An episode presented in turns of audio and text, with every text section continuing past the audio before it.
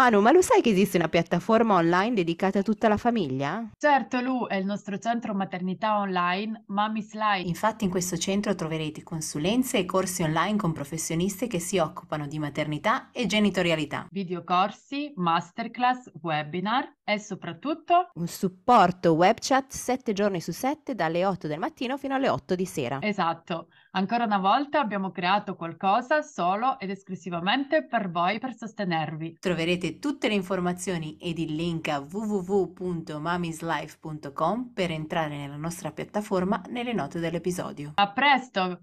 Vi aspettiamo! Ciao, io sono Mano. E io sono Lu. E ti diamo il benvenuto a SOS Mamma questo podcast è dedicato al mondo meraviglioso, intenso e molto complicato della maternità. Ogni settimana affronteremo senza tabù degli argomenti interessanti, ci saranno invitati speciali e soprattutto daremo sostegno a tutte le donne. Ricordandovi che non siete sole. Quindi cosa aspettiamo? Iniziamo! Ciao a tutti, benvenuti a un nuovo episodio di SOS Mamma, il podcast. Anche oggi siamo in compagnia di una bravissima professionista che è, è tra le nostre professioniste del centro maternità. Ehm, adesso lei ci racconterà un po' meglio, si presenterà meglio, però intanto io la presento, è Maria Rosa Ranieli, la nostra psicologa. Ciao Maria Rosa, benvenuta. Ciao, ciao Luciana e grazie a te, insomma, grazie, insomma, Gra- sono felice di essere qui. Grazie mille, grazie di essere qua e di voler chiacchierare un po' con noi perché oggi parleremo di un argomento molto importante. Prima di presentare l'argomento ti chiedo se ti vuoi presentare un pochino te così ti conosciamo meglio, eh, anche i nostri ascoltatori ti conoscono meglio e poi parliamo del nostro argomento. Ok, sì, va benissimo. Allora, ehm, come dicevi, insomma, tu sono Maria Rosa Ragnelli, sono una psicologa, una psicologa della famiglia, eh, specializzata proprio nel campo della genitorialità e sono anche mamma di Greta di quasi 5 anni e diciamo che io da sempre mi occupo proprio di, ehm, eh, di aiutare proprio i genitori, sostenere i genitori in questo eh, bellissimo, insomma, ruolo molto complesso e li aiuto proprio a, attraverso un percorso, insomma, il mio percorso eh, strutturato, li aiuto proprio a mh, crescere bambini sicuri che diventeranno poi adulti liberi di essere loro stessi e responsabili. E, e questo lo faccio anche aiutando i genitori a prendersi cura anche di se stessi e un po' anche della, della bambina che sono state, no? E quindi del, dei permessi che magari prima non si sono dati e questo proprio per diventare proprio quel genitore che loro avrebbero voluto avere da, da bambine, mh? Mm, da bambine per le mamme, insomma da bambini, insomma lavorando anche con i papà. Mm. E, e, sono anche molto contenta perché proprio quest'anno ho fondato anche ehm, una scuola, la scuola di psicologia per la famiglia, con la quale diciamo la mia mission è sempre quella, no? aiutare sempre più genitori, eh, ma in questo con la scuola, diciamo, aiuto invece eh, i professionisti, i psicologi, dando loro degli strumenti concreti pratici per aiutare, ecco, sempre più, sempre più genitori. Mm. E quindi, insomma, sono anche molto contenta di questa nuova creatura eh. che è nata proprio quest'anno. Mm-hmm. Congratulazioni per il nuovo progetto, in bocca al lupo. E, ed è bellissimo perché effettivamente mm, è una cosa di cui parlavamo anche ieri in casa, perché è un è davvero un tasto dolente per noi genitori. Come cresciamo i nostri figli ad essere, eh, poi, come dicevi tu, degli adulti sicuri, degli adulti liberi, degli adulti capaci, perché spesso non si capisce mai qual è il... Non è che non si capisce, ma siamo un po', anche noi non sappiamo bene quali siano le, i modi migliori per poterli, diven- di farli diventare poi in primis degli adolescenti, se, se, tu hai, se noi abbiamo anche io bambini piccoli, 3-6 anni, quindi è, un, è, una domanda che già iniziamo a porci, come facciamo ad affrontare tutto ciò che arriverà con l'adolescenza, con la scuola, tutte queste, queste esatto. preoccupazioni che abbiamo noi genitori con quello che sta succedendo, che succede ogni giorno, che adesso è molto più... Ehm, visibile dal punto di vista uh, del, di quello che sappiamo per, per, i social, perché è tutto talmente tanto evidente adesso. E quindi non si sa bene come affrontare queste cose, perché uno può dire li proteggi troppo, non li fai crescere, li, potre- li proteggi poco e magari non si sentono sicuri. Cioè, quindi è veramente... Questo ci dovremmo proprio fare eh, un, un, un, proprio un, altro, un altro episodio ancora, esatto. parlare proprio dei nostri delle nostre paure e dei nostri dubbi. Mh-mh, Oggi è invece vero. oggi vogliamo parlare invece di educare al consenso e e volevo chiederti che Mh. cosa intendi con ques ehm, con questa frase, educare al consenso? Okay. Sì, come sai, ehm, questo è uno dei temi, no, caldi e, ehm, importanti, ehm, e sono infatti ti ringrazio proprio per essere insomma di de della possibilità che mi dai anche di parlarne qui all'interno di questo di questo, insomma, ehm, bellissimo podcast. Ehm, possiamo un po' allora il tema del consenso ovviamente è ampissimo o e oggi insieme cercheremo di declinarlo proprio nel concreto. Se volessi proprio sintetizzare, mh, ehm, che cosa significa educare al consenso, mi viene in mente questo: educare al rispetto dei dei del del proprio del proprio corpo, quindi dei propri bisogni, quindi di se stessi, mh, e e contemporaneamente educare proprio al rispetto dei bisogni degli altri, mh. Tutto, ehm, ovviamente declinato anche il primo passo che possiamo fare è, ehm, partendo dal nostro corpo, da quelli che sono i messaggi, e oggi lo vedremo nello nello specifico, da quelli che sono i messaggi che ci manda il nostro corpo, mh. Quindi legittimare quei segnali che ci permettono proprio di rispettare il nostro corpo e imparare quindi a rispettare anche il corpo degli altri. Quindi questa è un Certo. po' una sintesi rispetto a, Certo. ehm, insomma, mh?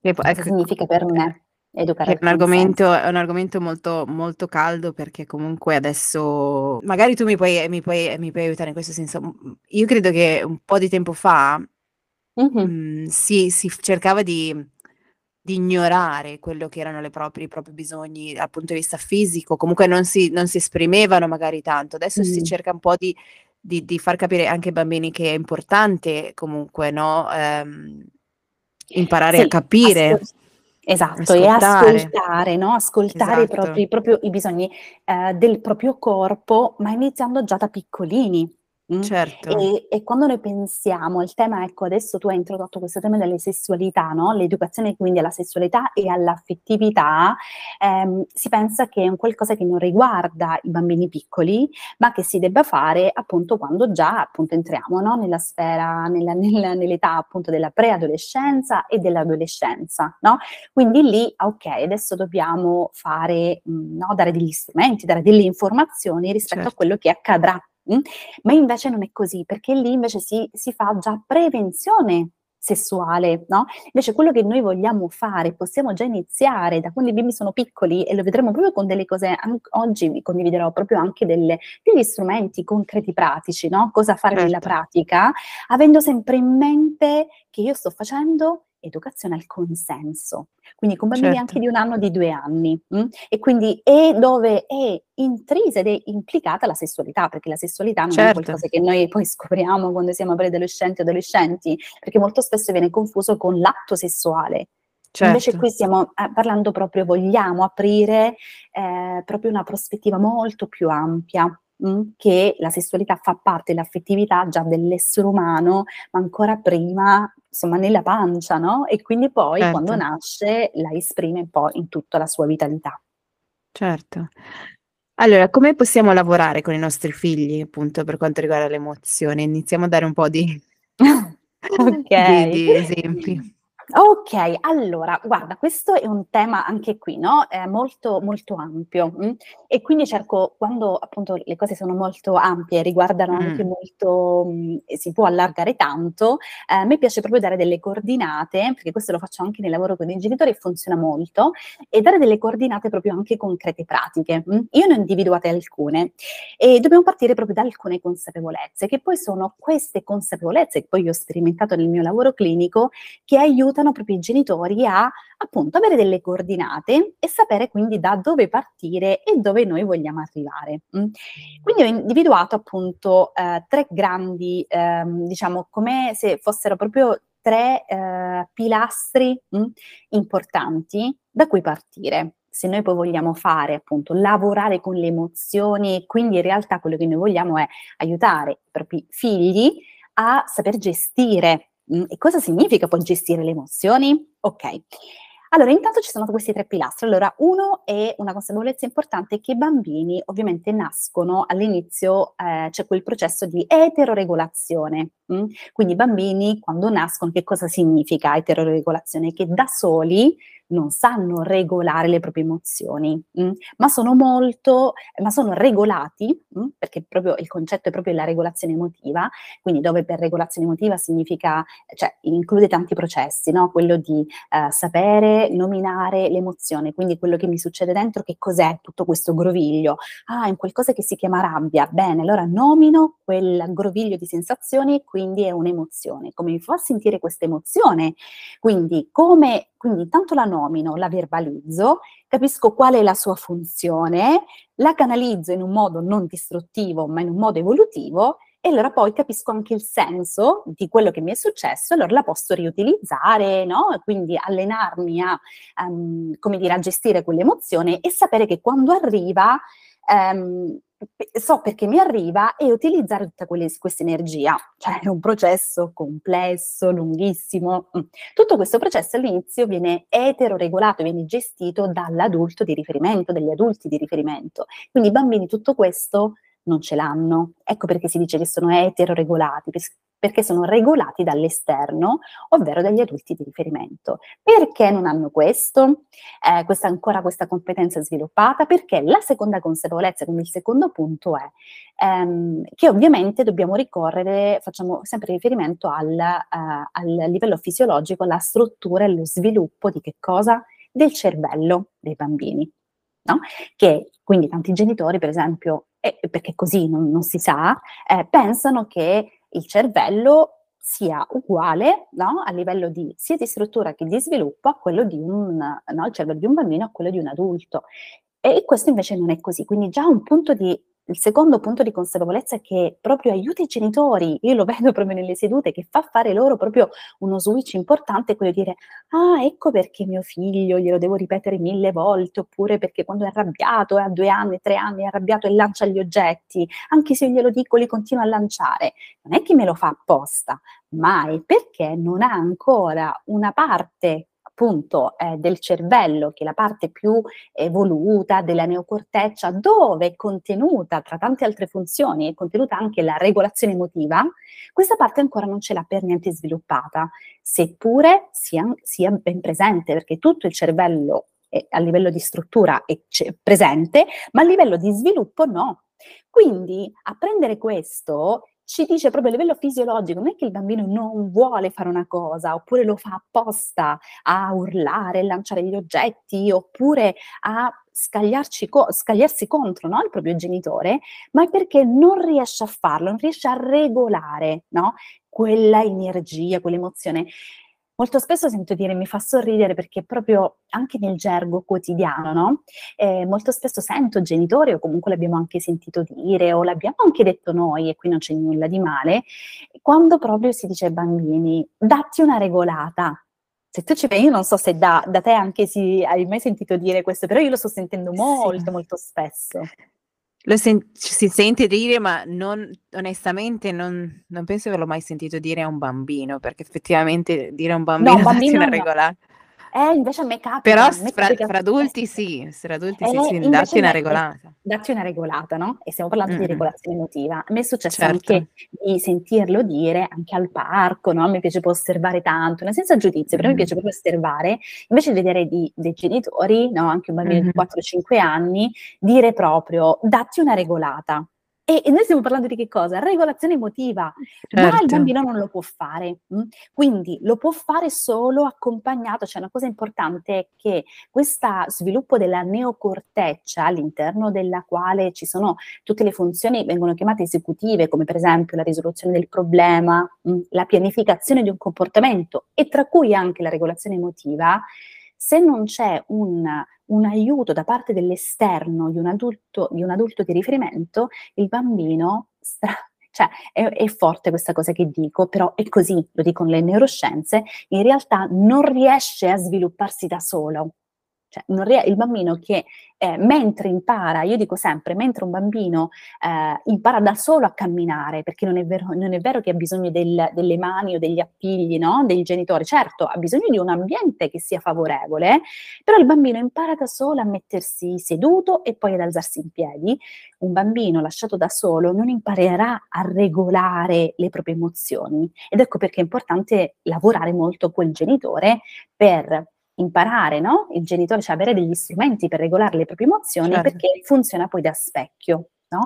E quindi sì. Che poi quindi... mi viene anche da pensare il fatto che, come dici tu, è importante anche come noi adulti aiutiamo i bambini a imparare a regolarsi, perché, a regolare esatto. le proprie emozioni, perché anche lì, esatto. cioè come esatto. dici tu, un bambino impara a camminare da solo, quindi anche se non cammina benissimo, comunque imparerà poi col tempo a, a, a, a auto aggiustarsi, magari, esatto. o, vabbè, a parte eccezioni.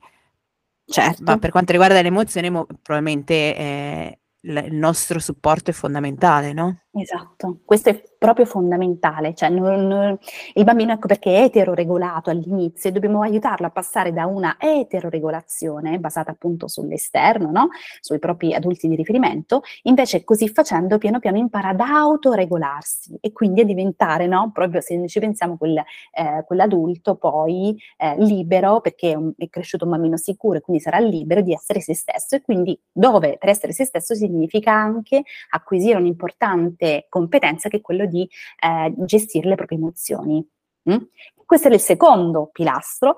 Il terzo proviene un po' da una, da una lettura che ho fatto su questo appunto oh, di, di, questo libro, che è veramente un passo di un libro eh, di una psicoterapeuta. Lei è Alice Miller e, e, dico anche il titolo perché è veramente molto potente questo libro. Ecco, il dramma del bambino dotato e la ricerca del vero sé. Che un po' tutti gli psicologi e psicoterapeuti abbiamo letto, che è uno dei libri veramente insomma, no, eh, fondamentali. Lì c'è un passo fondamentale, no, importante, perché lei dice dobbiamo partire da una consapevolezza importante, che i bambini sono tanto dipendenti quanto disponibili. E lo ripeto ancora, i bambini sono tanto dipendenti quanto disponibili. Che cosa significa? Sono dipendenti ovviamente dall'adulto di riferimento, no?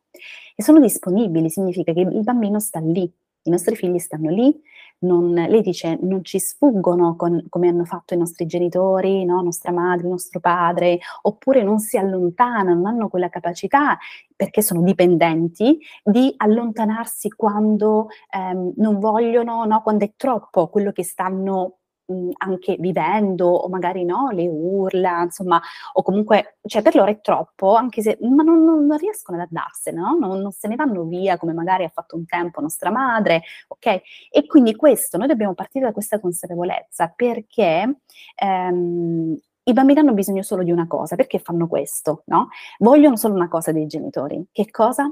Essere amati, essere amati e visti.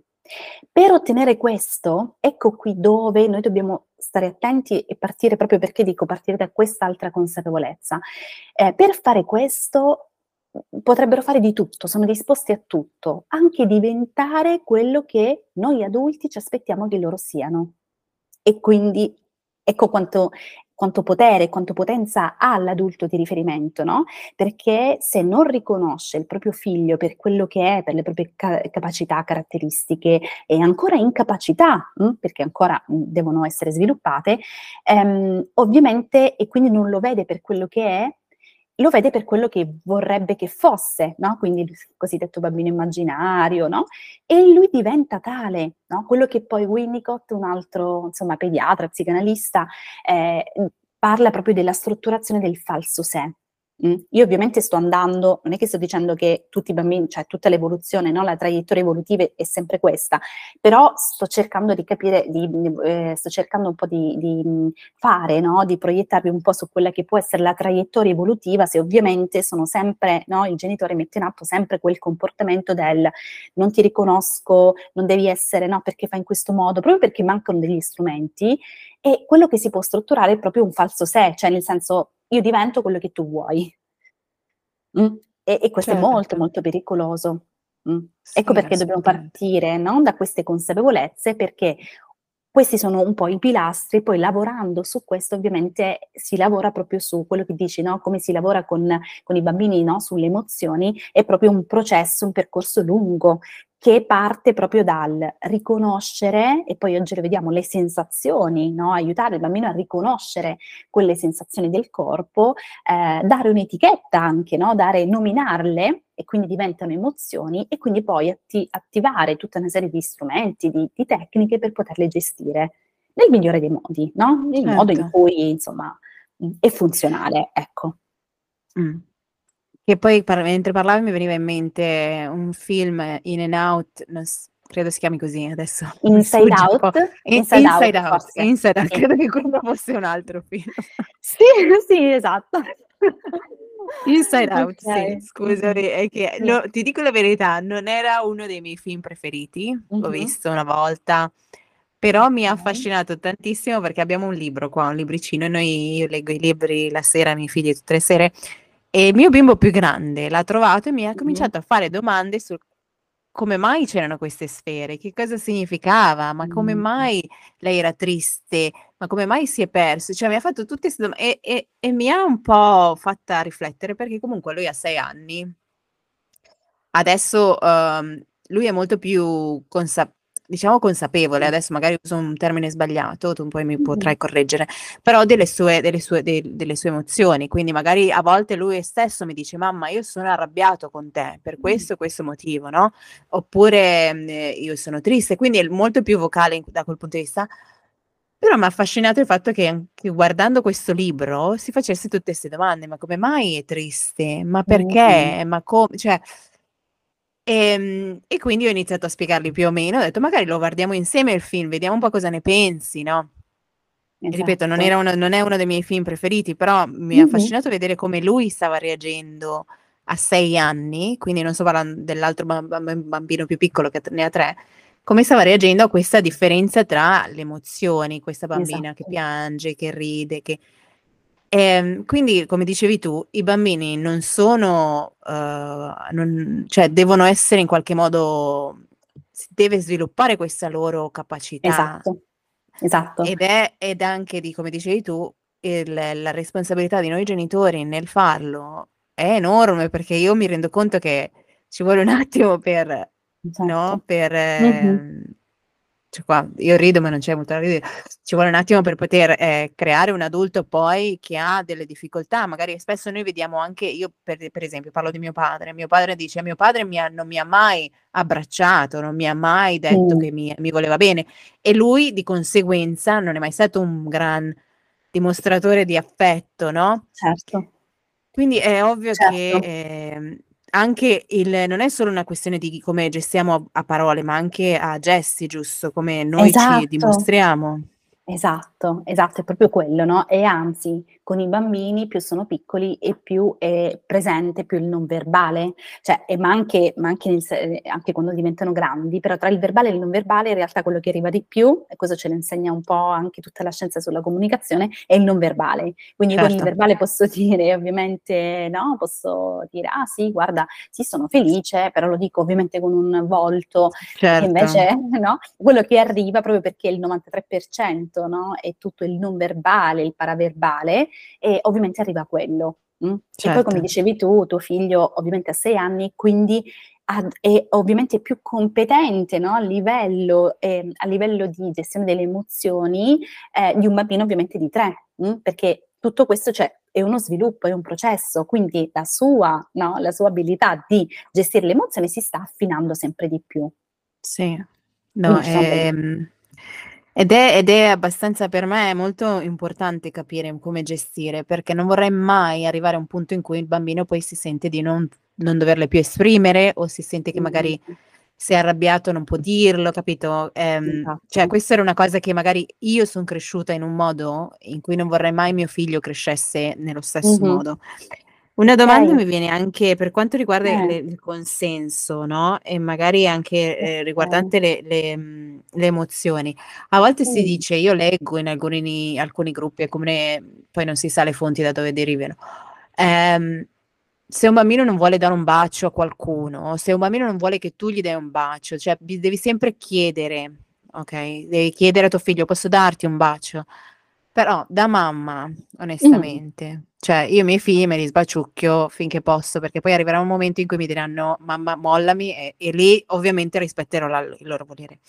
Però Sì, adesso che sono certo. piccoli, okay, io vedo già il mio bambino di 6 anni magari già diventa un pochino meno inizia a spingermi un po' e quindi io non gli sto troppo addosso. Però il mio bim bimbo di 3 anni Mh. C'è davvero bisogno di dover chiedere ogni volta se uno gli vuole dare un bacio, se gli vuoi fare una carezza, se gli vuoi fare un solletico, perché lui ti dice magari no, ma poi ride e ti guarda come per dire continua, no? Okay, certo. Questa è una Certo. domanda che mi preme, perché Ah, comunque è okay. importante il consenso, è fondamentale. Però dico, quando è davvero così, dobbiamo estendere così tanto questo Okay. cioè, poi per carità se è così bisogna farlo, seguirlo, Mh. ovvio. Esatto. Allora, bellissima domanda, perché in realtà una delle ehm, delle delle cose pratiche anche che volevo comunque dare, no, anche ai genitori era un po' questo, no, ehm, chiedere il permesso, mhmm, soprattutto del appunto: "Ti posso dare un bacio, ti posso dare un abbraccio?" Ovviamente non è che anch'io sono mamma, non è che tutte le volte, no, ehm, che voglio dare un bacio a mio figlio, un abbraccio, allora glielo chiedo, mh. Allora, 1 perché appunto c'è tutto, come hai detto tu, tutto il non verbale, quindi magari con il vedi tuo figlio adesso le stai dicendo, no, tuo figlio ti dice di no, però in realtà il suo non verbale, paraverbale ti sta dicendo: "No, no, continua mamma." Quindi in realtà è un è un gioco, ehm, ed è, mhmm, però ha senso all'interno della vostra relazione, perché è la vostra complicità e che quindi lui dice: "Sì, ti dico di no, però in realtà continua." No, e quindi tu attraverso i suoi gesti non verbali e verbali anche, t invece gli sta dicendo: "No mamma continua." Allora tu capisci continua, no, di continu cioè tu capisci appunto che vuole no, lui vuole che tu continui e quindi lo fai. Però in realtà questo noi lo possiamo utilizzare in modo proprio consapevole, nel senso che alcune volte glielo possiamo chiedere. Quindi, nella maggior parte dei casi, ovviamente a parte che capiamo quando loro non vogliono è okay, però lo possiamo utilizzare proprio consapevolmente, quindi a livello proprio strategico e dire proprio: "Guarda, ma te lo posso ti posso dare un bacio, ti posso dare un abbraccio?" Perché? Perché lì è un'opportunità per noi. Nella magari, no, nostra nostra figlia, nostro figlio ci dice: "Sì mamma, certo." Però in realtà sta a imparando che intanto può dire di no. E sta imparando che, ehm, appunto dicendo di no o di sì, che il corpo è una proprietà privata, ma propria, cioè una proprietà privata, quindi personale in quanto privata. E l'unico proprietario, se vogliamo parlare proprio di proprietario, l'unico proprietario del mio corpo sono io. Quindi anche mia mamma e mio papà mi chiedono: "Ti posso dare un bacio?" E allora io intanto posso dire sì o no e questo poi noi li stiamo e el mhmm, educando al consenso perché poi ovviamente lo vorranno o lo pretenderanno e diciamo lo vorranno comunque anche dagli altri e loro poi a loro volta chiederanno il permesso.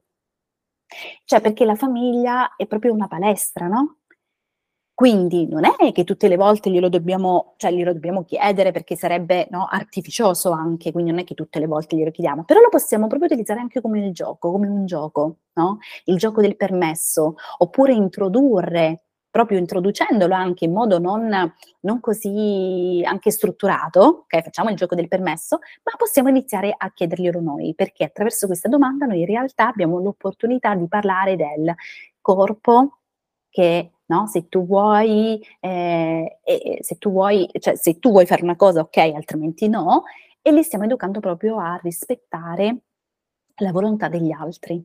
Ecco perché, quindi è un piccolo gioco utilizzato in modo strategico, in modo funzionale per, ehm, fargli scoprire un po' tutto quello che c'è dietro. Quindi non so se ti ho Certo. risposto. Sì, sì, sì, Luciana, assolutamente mh. sì. Sì, sì, sì. Okay, vai. no, bello perché comunque toglie anche un po' il fra virgolette, "il senso di colpa", perché tu dici: "Okay, ogni volta che devo abbracciarlo gli devo chiedere se posso farlo", Certo. però allo stesso tempo tu, come dici tu, c'è un rapporto fra me e i miei bambini che io conosco, che loro conoscono, che sanno che non c'è ehm, che non Esatto. c'è manc c'è comunque un rispetto, perché se loro dovessero dirmi: "No mamma, no", ovvio che se so che loro me lo dicono sicuri, è ovvio che la cosa Esatto. finisce lì.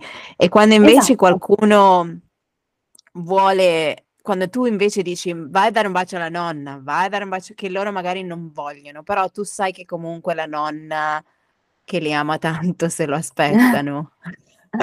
se lo aspetta. Okay, se lo aspe mh. Ecco, questo è proprio un ehm, e e allora, se noi facciamo in realtà se noi siamo coerenti, no, e se facciamo tutto questo lavoro prima, in realtà piuttosto che dare un bacio, perché anche qui cioè, pensiamo un po' al messaggio che vogliamo mandare. Io so che siamo in difficoltà, cioè tanti genitori, no, mi dicono: "Eh, però sono come hai detto tu, no, ehm, ehm, tanti genitori sono in difficoltà perché dicono: "No, la nonna, che ne so, lo zio, il nonno, se lo aspetta tanto, ma come non la Certo. vedo in tanto tempo?" Okay, bene. E questo ovviamente dall'altra parte, no, noi stiamo guardando proprio i bisogni di quella persona, okay? Per toglierci un po', per alleggerirci un po' e per ristabilire un po' quell'equilibrio, proviamo a pensare al messaggio che noi mandiamo ai nostri bambini dicendo: "Vai a dare un bacio alla nonna." Magari il nostro figlio non vuole: "Ma dai, ma ti vuole bene, no, ehm, ma perché non lo vuoi dare? Ma in fondo ti sta dando solo un bacio, cioè ti sta chiedendo solo un bacio, vai." Che messaggio mandiamo? Di assecondare, no, anche Certo. se lui non vuole, di assecondare comunque un bisogno di un'altra persona, anche se lui non vuole. Perché? Perché in fondo 1 è tua nonna, tuo zio, tua zia, okay, ehm, e poi non c'è nulla di male perché ti sta chiedendo un bacio. Mh. A tal proposito, se mi permetti ti racconto un piccolo episodio perché così ti dico da Certo. da dove è partito proprio tutto questo mio interesse, no, di esplorare questo campo questo campo.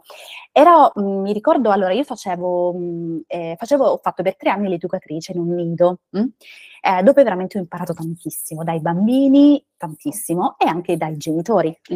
E mi ricordo era il 2000 q ehm, 2015 mi sembra, o 2015 o 2016, mi ricordo che eravamo in accoglienza, quindi la mattina, io ero in accoglienza, quindi accoglievo insomma, ehm, i bimbi con i propri genitori e all'interno di questa della mia classe, insomma io ero l'ultima io stavo seguendo l'ultimo ciclo, quindi bambini tra i 2 e i 3 anni, c'erano, ehm, praticamente queste 2 bambine che erano proprio amiche, no, per la pelle, erano molto veramente giocavano sempre insieme. Utilizzo dei nomi di fantasia, Martina e Chiara, mh. Che succede? Martina era già arrivata a scuola, eravamo in giardino, okay. Martina era già arrivata a scuola, quindi stava giocando. Dopo dopo un po' di tempo arriva Chiara, mh. Arriva Chiara e ovviamente Martina, che cioè la sua amica, no, quindi è andata subito ad accoglierla e la voleva abbracciare. Chiara invece aveva bisogno del suo tempo, era arrivata un pochino così ancora no, ancora era un po' ehm, aveva un po' di sonno, voleva stare con la sua mamma. Con il non verbale, perché in realtà non ha detto nulla di verbale, con il non verbale si è fatta indietro e esprimeva proprio il suo non voler essere abbracciata. Mentre invece Martina dall'altra parte la voleva abbracciare, quindi cioè Martina che la voleva abbracciare, lei che si divincolava. In tutto questo la mamma ha detto proprio così: "Ma come? Ehm, è venuta la tua amica, ma come siete sempre amiche, vi no, stravedete, giocate sempre, ma come stamattina non la vuoi salutare? Ti sta in realtà ti vuole solo abbracciare." Mh. E lei invece era a disagio questa bambina. Io prima ho fatto insomma ho lasciato, no, fare fare a loro, dopodiché sono intervenuta perché ovviamente, ehm, proprio per dare voce, no, un po' il ruolo dell'educatore è un po' quello, no, dare voce e e parola proprio a quello che il i bambini stanno provando, no, e quindi un po', ehm, ho dato ho fatto un cenno un po' alla mamma, ehm, un po' di no, di complicità della serie: "Tranquilla, adesso gestisco io." E poi ho ho detto proprio a Martina, ho detto: "Guarda Chiara, hai visto hai visto che Chiara che cosa ti sta dicendo, no, che non vuole lo so che tu la vorresti tanto abbracciare, non vedevi l'ora insomma che arrivasse, però lei ti sta dicendo di no, mh. Facciamo così, adesso stai un pochino con me, lasciamola ehm, facciamola un po', no, lasciamo mhmm, insomma lasciamole il tempo, ehm, di mhmm, di di il tempo di cui ha bisogno, no, e poi quando vorrà magari glielo puoi chiedere." Mh. La mamma però non riusciva a capire questo intervento, dopodiché ovviamente io con la mamma ho preso un appuntamento per spiegarle un po' qual era il motivo del mio ehm, no, del mio intervento, perché avevo mhmm, avevo fatto questo questo intervento così importante, così delicato. Perché se noi poi l'ho proietta l'ho aiutata un po' a proiettarsi nel futuro, no, se noi vogliamo veramente noi da qui possiamo questo è proprio educare al consenso, perché se tu non vuoi lo capisco che è solo un bacio, un abbraccio, ma se ci pensiamo, pensiamo proprio adesso faccio proprio un vado dall'estremo opposto, ma proprio per capire effettivamente, ma chi per esempio fa un abuso su un'altra persona, no, non è che quella persona dice: "Ah vabbè, ma io adesso lo faccio perché ti voglio fare del male." In realtà quella quella persona vuole soddisfare un proprio bisogno. Che è quello di avere un rapporto con un'altra persona, di un bacio, un abbraccio, e in fondo che volevi fare? Ti vuole solo baciare abbracciare, ma se tu non vuoi, è un abuso proprio perché tu non vuoi e va a ledere la tua volontà. Quindi se noi, se solo questo, se noi ogni giorno, no, diciamo ogni giorno, comunque questo è il nostro mood, ma vabbè, ma ti vuole dare solo un bacio, un abbraccio? E in realtà il messaggio che mando è un bacio, un abbraccio, non ti sta dicendo, non è che ti vuole dare un pugno, un calcio, e quindi intanto dico, ok, se mi vuole dare un abbraccio, bene, allora va bene, lo vuole fare, eh, lo può fare perché tanto non c'è nulla di male, ma io così avrò, se io faccio solo, no, se io vado avanti solo proprio con, questi, con questi tipi di messaggi, metterò un po' il silenzioso no, a quelli che sono proprio gli, gli stimoli, diciamo, i, le sensazioni corporee, no? Perché questa bambina non voleva, e noi solo così possiamo educarli, perché non, non possiamo, come hai detto tu, no, arrivare a un momento in cui i nostri figli sono adolescenti, vogliono andare via, ci scacceranno, no? Ancora prima. Ma um, è solo così che possiamo però proteggerli, perché non possiamo stare sempre addosso a loro, no? Ma invece gli dobbiamo fornire gli strumenti, uno strumento potentissimo, importante, quello di ascoltare il proprio corpo, perché i bambini, cioè noi nasciamo con questa possibilità, con questa abilità, quando una cosa non ci piace, eh, le sensazioni sono chiare, mi sento a disagio, non mi piace, scappo via. Se io poi metto il silenzioso a questi, questi stimoli, io non li sento più. E allora, no? Le, diciamo, la, la proiezione, anche questo potrebbe succedere. No? E poi non dimentichiamoci il fatto che comunque noi dobbiamo pensare, indipendentemente dalle persone esterne, quindi che ne so, eh, ah, il lupo cattivo, che ne so, oppure le persone cattive sono solo all'esterno della nostra famiglia. Quindi se te lo dà zio, nonna, nonna, allora va bene, ma non è così. Cioè, nel senso, no? La certo. cronaca poi Anzi, eh, sì, ci sì, dice infatti. il contrario, e quindi piuttosto che andare a stare sull'altro, noi abbiamo la possibilità di stare invece sui nostri bambini e di dare loro degli strumenti. Poi con la nonna, ho capito, se la può prendere, non se la può prendere, magari possiamo dire, guarda, non ti vuole dare il bacio, magari, ok, magari la salutiamo, come la vogliamo salutare? Con, no, con la mano, oppure con il pugno, vai, diamoci, oppure con il 5, perché quello poi è un, cioè, comunque è un problema secondario. Mm. Non so cosa, se ti ho, ecco. Sì, mm, no, no, è, è, bellissimo. No, no, è, mm, è, molto importante quello che ci hai raccontato, anche perché effettivamente questo è il, è il principio per un po' di far capire loro che i loro bisogni, i loro, le loro sensazioni, quello che loro vogliono è importante, perché se noi poi ogni volta diciamo ma no, ma dai, ma no, cioè un po' in qualche modo possiamo anche sminuire quello che loro in realtà vogliono già da piccoli. Esatto. Però allo stesso tempo mi viene in mente il fatto che comunque ci sono nella nostra società, in teoria, delle, diciamo, delle, non, dei comportamenti che uno dovrebbe avere. Cioè, perché se io ogni volta che vedo una persona non ho voglia di salutarla, perché ho comunque da adulti dobbiamo imparare anche che effettivamente, magari anche a me il bacio alla nonna per dire quella volta non, non lo so, al nonno per dire, no? Però mm-hmm. ci sono delle cose che uno deve fare, non è che in quel modo c'è, cioè, come possiamo in qualche modo bilanciare le due cose? Perché comunque loro, ok, non hanno voglia di dare il bacio, non hanno voglia di salutare, però allo stesso tempo dobbiamo insegnare loro che ci sono delle minime, dei buoni, sì, dei buoni mm, delle... comportamenti, delle okay. regole di base che uno mm. dovrebbe in qualche modo. E questo non significa io non sto accettando quello che tu provi, ma è semplicemente ci sono delle regole di comportamento, diciamo, sociali che uno deve mantenere in qualche okay. modo. Infatti, infatti cioè, la differenza è sottile, no? Tu hai detto magari non vogliono dare il bacio, non vogliono salutare. In realtà noi invece gli possiamo insegnare che eh, possiamo, cioè, che si saluta, no? Quando entriamo, oppure si saluta nonna. Quindi la regola comportamentale gliela possiamo comunque, la dobbiamo insegnare, però loro possono scegliere la modalità.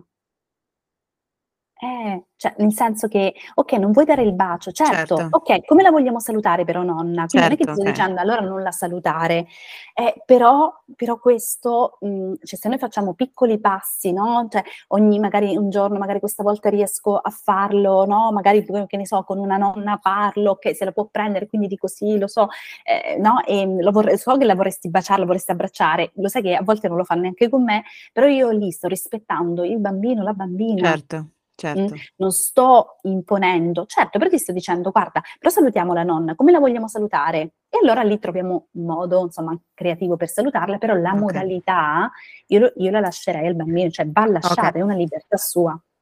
Certo, ok, perfetto, va benissimo. Mm-hmm. No, è importante saperlo, secondo me, è molto importante, perché i bambini, è vero che i bambini cambiano idea ogni secondo, cioè sono molto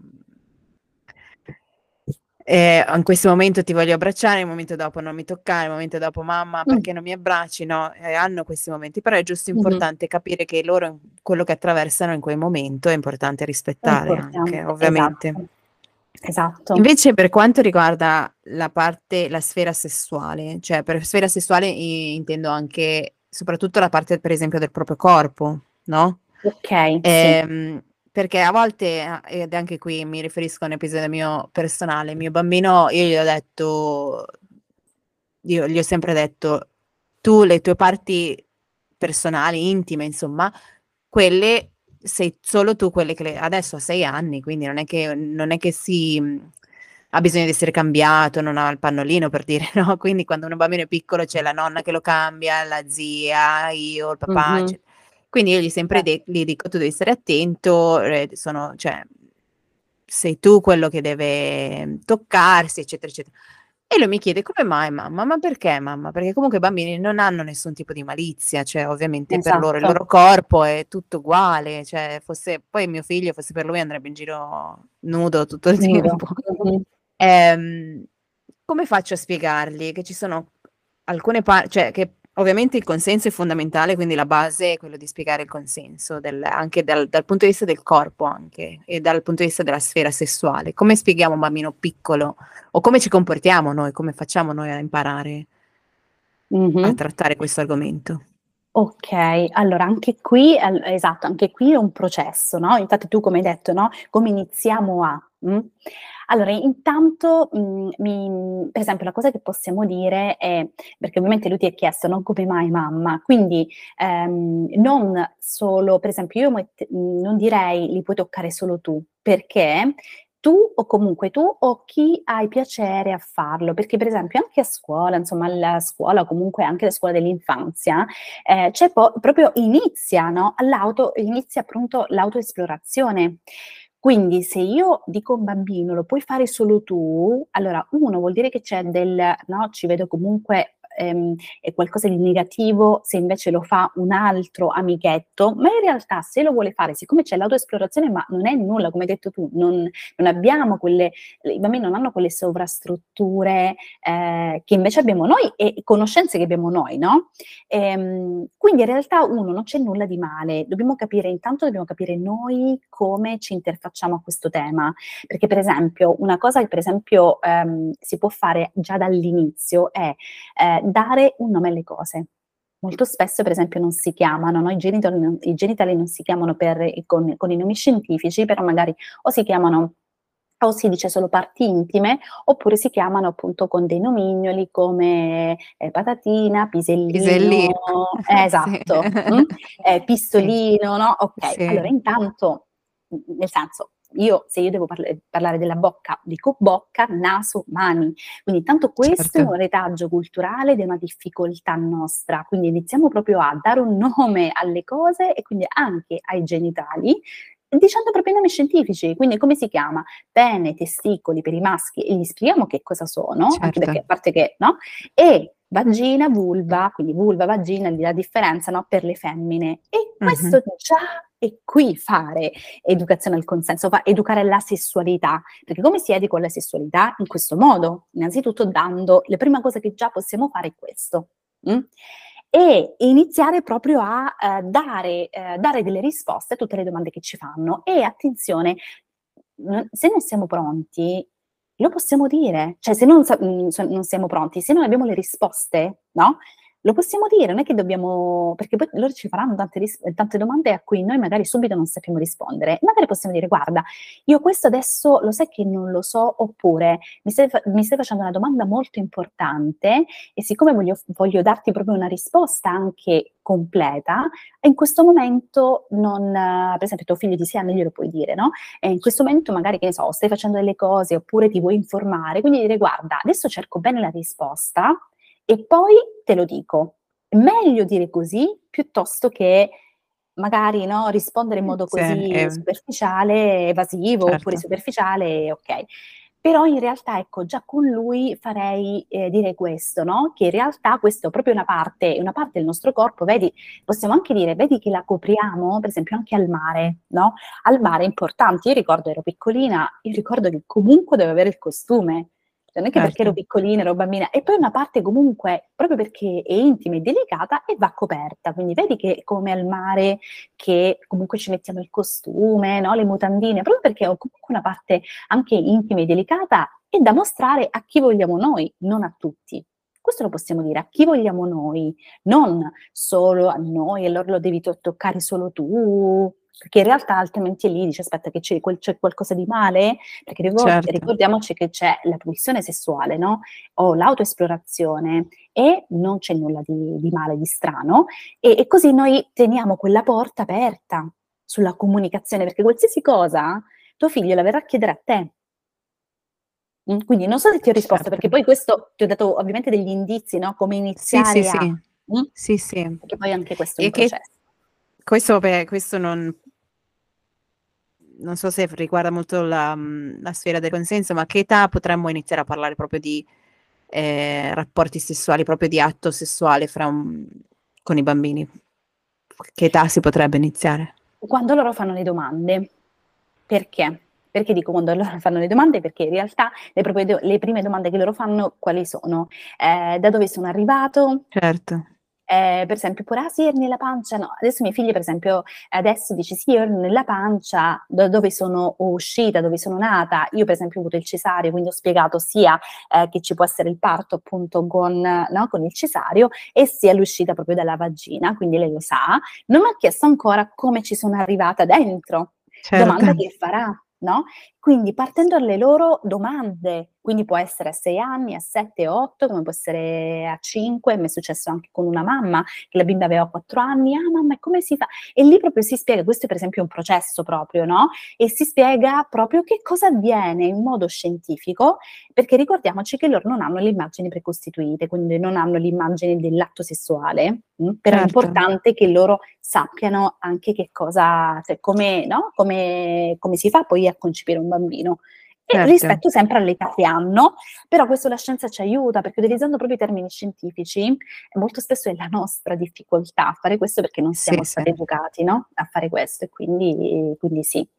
Però Sì, infatti magari vedere, vedere proprio, la- cioè magari l'atto sessuale lo vediamo anche come qualcosa di, oddio, no? Il più grande possibile, il più grande è meglio è. Mm. Però effettivamente per un bambino è un qualcosa di, cioè magari è come imparare a mangiare, come imparare a, Esatto, no? esatto. Ehm, È, più che no, più, pe- più che altro per noi, perché loro non vedono nessun tipo di malizia, no? No. Anche Mhm. scoprendo il loro corpo, quando si toccano, toccano, guardano gli altri, ah Esatto. mamma, guarda tu, maga-" cioè non hanno malizia, non vedono nulla di... s- È No, come vedere una esatto, gamba, un- non un- c'è. Però Esatto. come, cioè, tu mi dicevi appunto che eh, non dobbiamo co- in qualche modo spaventarli, dire no, no, cioè, tocchi solo Esatto. tu, o ti tocca la mamma, non ti tocca nessuno. Però come possiamo anche, cioè, quello che io vorrei far passare a mio figlio è il far capire che ci sono, cioè, un conto se un adulto ti tocca una mano, un conto se vai e ti tocca, non so, ne- Esatto. il pene, la vagina, Le quello parti cioè, le intime, parti più esatto. intime che sono comunque, come dicevi tu, coperte, come devo fargli capire che se dovesse succedere, prima di tutto non, non dovrebbe, cioè è sbagliato Mhm. e come dovrebbe reagire in qualche modo. Ok, allora questa è la domanda che tu mi fai, in realtà la fine di un, è tutto di un processo. Perché? Mhm. Perché se noi già iniziamo adesso ad educarli al consenso e quindi ehm, a appunto al rispetto del sì e del no, cioè se io voglio, cioè se ok, io Mhm, voglio sì ok. oppure no, in realtà è normale che se noi li aiutiamo e, e legittimiamo l'ascolto del proprio corpo, un bambino è normale che senta disagio, se una persona sfido chiunque, cioè nel senso, noi no, e ti fa un tipo di carezza, ma anche sulla spalla, in Certo, modo diverso, tu lo senti che c'è qualcosa che non va, è lì che noi dobbiamo, e questa, questa finestra no, temporale, questo certo, micro passaggio, perché poi quello è l'apice, prima di succedere quello, nel senso il bambino già si sarà accorto no, di tante cose, sì, Ok. avrà la, la- no, quella porta aperta tra te e lui e quindi qualsiasi cosa, dubbio, viene comunque te lo racconta. Quindi quelle solo noi, appunto, noi da genitori pensiamo solo a quella parte lì. Oh mio Dio, se Certo. dovesse succedere, ecco, se dovesse succedere, nel senso, noi eliminiamo eh, di molto la possibilità che succeda educandoli proprio al consenso rispetto di sé, dei propri- delle proprie sensazioni, che se c'è qualcosa che ehm, non ti va di fare, non la devi fare. Banalmente, adesso che sembra, però è molto collegato con questo, per esempio, quando un bambino, mh, anche sul fatto della fame, no? Del, del piatto finito, no? Finisco tutto, fame, sazietà. Per esempio, una cosa che si può, che, che è importante anche fare, quando il bambino, per esempio, finisce tutto il piatto, mh? Piuttosto che dire, e questo anche l'ho sentito da tanti genitori o le nonne, bravo, hai finito tutto, oppure applausi, no? Allora lì, è, cioè, perché e invece andiamo a rinforzare proprio anche l'aspetto fisiologico, no? Vedo che hai finito tutto il piatto, avevi tanta fame. Cioè, con un bambino, ma già due anni è un anno, cioè già due anni possiamo già fare questo, perché lì noi li aiutiamo a capire che quella che cosa che c'ha dentro, quella sensazione, è fame, no? Quindi quel groviglio, no? È fame, vedo che sei tanto affamato. Invece la sazietà è quando, ah, mamma mia, ho visto per esempio non ti va più, quante volte, no? Non ti va più, dai, mangia tutto quello che è nel piatto. Perché mi devo regolare dall'esterno? In questo senso non serve, che deve essere tutto finito e invece loro nascono già, i bambini, si, i bambini a livello fisiologico si autoregolano. Quindi se tu non vuoi nulla, non vuoi mangiare tutto nel piatto, ok, vedo che sei sazio, non vuoi più nulla e allora noi diamo parola a quella sensazione di benessere che si chiama sazietà. La stessa cosa è sul consenso, cioè sull'aspetto proprio anche no, che va più sull'intimo, no? la sfera proprio della sessualità. Stessa cosa è, cioè molto Certo. legato anche quelle sessualità, no? Il fatto di no, avere quella, ah, ok, sento appagata fisicamente perché ho mangiato un piatto di pasta, eh, anche quello è sessualità, non è Certo. l'atto sessuale. Quindi ecco Esatto, come sì, sì, sì, sì, Mm. perfetto. No, adesso mi è è più chiaro. molto più chiaro. Sì, sì, Ok. sì, no, è, è un processo, come dici tu, non è effettivamente non è solo ehm, un atto in sé, ma è tutta un'educazione che va fatta sia al bambino sia a Esatto. noi. Esatto. Allora, Maria Rosa, prima di chiudere, che consigli Mhm. vuoi lasciare ai nostri, ai nostri genitori, così per dare una, Ok. degli strumenti in più? Ok, allora io ehm, mi sono appunto vorrei regalare proprio tre consigli pratici, concreti. mm? Allora, intanto che un po' derivano un po' da tutto quello che ci siamo detti, quindi nella pratica, nel concreto, cosa andiamo a fare? Allora, legittimiamo sempre le sensazioni corporee, iniziando proprio anche da, dell'esempio l'abbiamo visto, no? Anche quello della fame e della sazietà. Sto facendo la stessa cosa, cioè sto, lo sto aiutando a eh, fidarsi, ti sto dicendo proprio fidati delle tue sensazioni, sono giuste queste sensazioni, perché loro ce l'hanno, mh? loro non è che nascono con eh, col fatto che comunque noi dobbiamo insegnare loro le sensazioni, quelle ce l'hanno. Ok, però noi dobbiamo appunto ehm, legittimare queste sensazioni, quindi per esempio iniziando proprio dal, anche una cosa molto semplice, eh, parlando proprio di fame e di sazietà, quindi non dicendo bravo hai finito tutto, ma vedo che hai finito tutto nel piatto, eri molto affamato, mh? non mi va più, ok non ti va più, quindi no, si sazio, e fidatevi, cioè io lo sperimento a parte a livello insomma clinico, no? con i miei, insomma con le mamme che vengono da me, però anche come mamma, io ho iniziato con mia figlia da piccolissima eh, e lei adesso parla di fame, sazietà, insomma, ok? Quindi questo mi sento proprio di, di dire. Mm? Il secondo è ehm, facciamo rispettare le porte chiuse. Cosa significa? Iniziamo proprio anche in casa a eh, chiudere la porta noi adulti quando, uno, nella nostra intimità, quando andiamo in bagno. mh? Questo perché lo dico, una volta mi ricordo che ho avuto una coppia in cui loro mi dicevano, quando io ho fatto questa domanda, no? Come si regolavano, no? Con, con le porte chiuse, cioè se magari i bambini, ecco, volessero, insomma, aprire eh, per forza, insomma, quando sono in bagno, e, e io lì ho scoperto e ho detto, no, noi non usiamo proprio le porte, le porte da noi sono totalmente aperte. No? Per esempio questo invece non aiuta i bambini a capire quali sono i confini e quindi a, esercitarsi anche con il chiedere il permesso. Invece alleniamoci a chiudere la porta, anche quando appunto, soprattutto, cioè, l'abbiamo a livello quotidiano, no? Cioè nel nostro quotidiano ci sono tante, tante esperienze insomma su questo e eh, aiutiamoli a, insegniamo loro a bussare quando c'è una porta chiusa e aspettare che l'altro ci dia il permesso. E così noi intanto iniziamo noi a farlo, ma anche loro poi pretenderanno, tra virgolette, cioè anche noi, cioè loro pretenderanno poi appunto le porte chiuse che noi bussiamo e noi genitori li dobbiamo comunque rispettare. Soprattutto pensiamo a un adolescente che è in camera sua, no? Può avere la sua intimità, come anche eh, iniziamo proprio a chiudere, cioè chiudiamo anche le nostre porte, la porta della camera da letto, per esempio, dei genitori, perché deve essere aperta. Cioè le porte sono fatte proprio per, no? Sono proprio quei confini tangibili e in questo ci aiutano. Mm? Ok? E poi l'altro, diciamo sì. il terzo consiglio è poi quello, no? Facciamo appunto, possiamo uh, far sperimentare per esempio il gioco del permesso e quindi far rispettare anche quelle porte invisibili.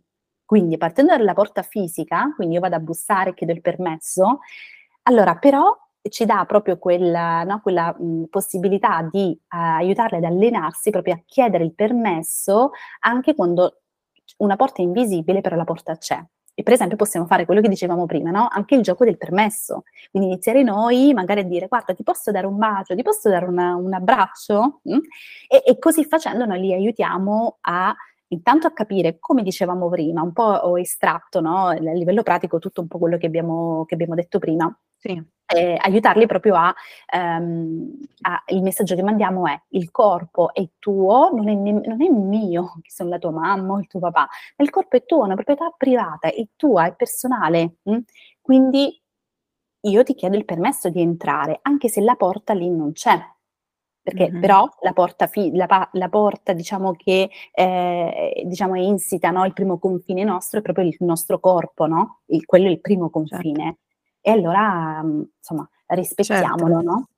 Ecco, questo e mi anche, sento un po' di dire. Benissimo, perfetto, sì. sì, e anche rispettare il modo in cui si sentono, quindi se sentono che qualcosa non, è, eh, non, esatto. non, va, non, va, bene con le loro emozioni o con quello che loro sentono in quel momento, è giusto rispettare anche quello, no? Esatto. Mi fa sorridere perché noi, chiudo, noi chiudiamo le porte, ma il mio bagno ha una chiave che non è, sai, quella già dentro non è quella, non sì. ha proprio la chiave, è quella sì. chiusura. E mio figlio, fin da piccolo, il primo, adesso anche il secondo, hanno imparato ad aprirla da fuori. Quindi, mm. nonostante noi mamme vorremmo chiudere le porte, spesso Okay. Le nostre Beh, porte sì. vengono aperte lo stesso, però mm. vabbè, no, comunque sì, è importantissimo. Poi allenare. Sì, mm-hmm. sì, possiamo allenare loro soprattutto. Esatto. Poi loro, io li vedo che anche loro mentre giocano a volte mi chiudono la porta della camera dove, quando giocano, no? Allora io vado curiosa, vado ad aprire e loro a volte mi dicono no mamma chiudila. Mm-hmm. Okay. Non stanno facendo nulla, stanno giocando, però magari hanno bisogno di avere uno esatto. spazio per loro. Mm. E quindi bussare, no? possiamo no? bussare, dire certo, che posso, certo. Beh, si possono fare, sì, avendo come, avendo come, diciamo, come cornice, no? quello che abbiamo, il tema che poi eh, abbiamo visto che è un processo, non è, no? E avendo come cornice questo, poi possiamo, ehm, come dire, ehm, aggiustare anche tutti i nostri movimenti, certo, i nostri certo. comportamenti certo. su questo. Mm? E non è mai troppo tardi, vero? Perché no, esatto. Sei anni io spero di aver no, no. E, non è mai ehm, troppo comunque tardi. devo dire che abbiamo un sacco di aspetti culturali su cui lavorare, perché la, la, la parte del cibo, per esempio, è, è, un qualcosa in cui effettivamente io sono d'accordissimo con te. Io me, me ne accorgo a volte di obbli- eh, vedo, vedo me stessa da fuori, come se mi vedo mentre dico devi mangiare, mangia. Mm-hmm. E l'ora di colazione devi mangiare. Magari mi dicono ma io non ho fame. Ed è una esatto. cosa che ti porti da mamme, nonne. Vuoi mhmm, magari quando mia nonna gli dicevi no, guarda, sono piena, ah, ok, boom, e ti metteva ancora di più sul piatto, no? Esatto. E quindi era effettivamente eh, qualcosa che, su cui dobbiamo lavorare tutti perché ce lo stiamo portando da generazioni e generazioni. Esatto, però si può fare, ecco, certo, si può fare. No? riconosciamo che questi esatto. sono ecco, dei, delle, sì, delle, un retaggio culturale, allora possiamo poi intervenire su questo. Certo, mm? è importante iniziare ad aprire la mente a questi piccoli cambiamenti, così impareremo anche noi. Esatto. Bene, Maria Rosa, ti ringrazio tantissimo, è stato molto bello questa chiacchierata, potevamo parlarne ancora per un bel po'. Sì, per ore. Faremo in un... La prossima, esatto. ci dici Esatto. dove, dove ti possiamo trovare? Sì, allora intanto ringrazio te, insomma, come, come ti dicevo prima, sono stata anche io benissimo, infatti parlerei pure io per ore. Allora, io, mh, diciamo, mi trovate su Instagram, quindi sono molto attiva lì, quindi Maria Rosa Ranielli psicologa, e, e poi anche lì trovate un po' tutti i contatti, anche insomma su, su Facebook, comunque ci sono anche i miei contatti, eh, insomma anche l'indirizzo email per farmi anche domande, perché no, io sono, sono qui. Perfetto, e ricordiamo a tutti che Maria Rosa fa parte delle nostre professioniste nel centro maternità online Mommy's Life. Mettiamo sempre i link nelle note, quindi se volete parlare con lei potete farlo anche eh, attraverso il nostro centro. Io ti Esatto. ringrazio ancora tanto e Grazie a alla te. prossima. Alla prossima! Grazie a tutti e ci sentiamo presto. Ciao. Grazie per aver ascoltato SOS Mamma. Se la puntata ti è piaciuta, ti invitiamo a iscriverti al podcast per non perderti le prossime puntate. Seguici su Instagram dove siamo sempre disponibili per rispondere a qualsiasi domanda. E ricordati che la mamma perfetta non esiste. Ma tu sei perfetta per i tuoi figli. Alla prossima puntata!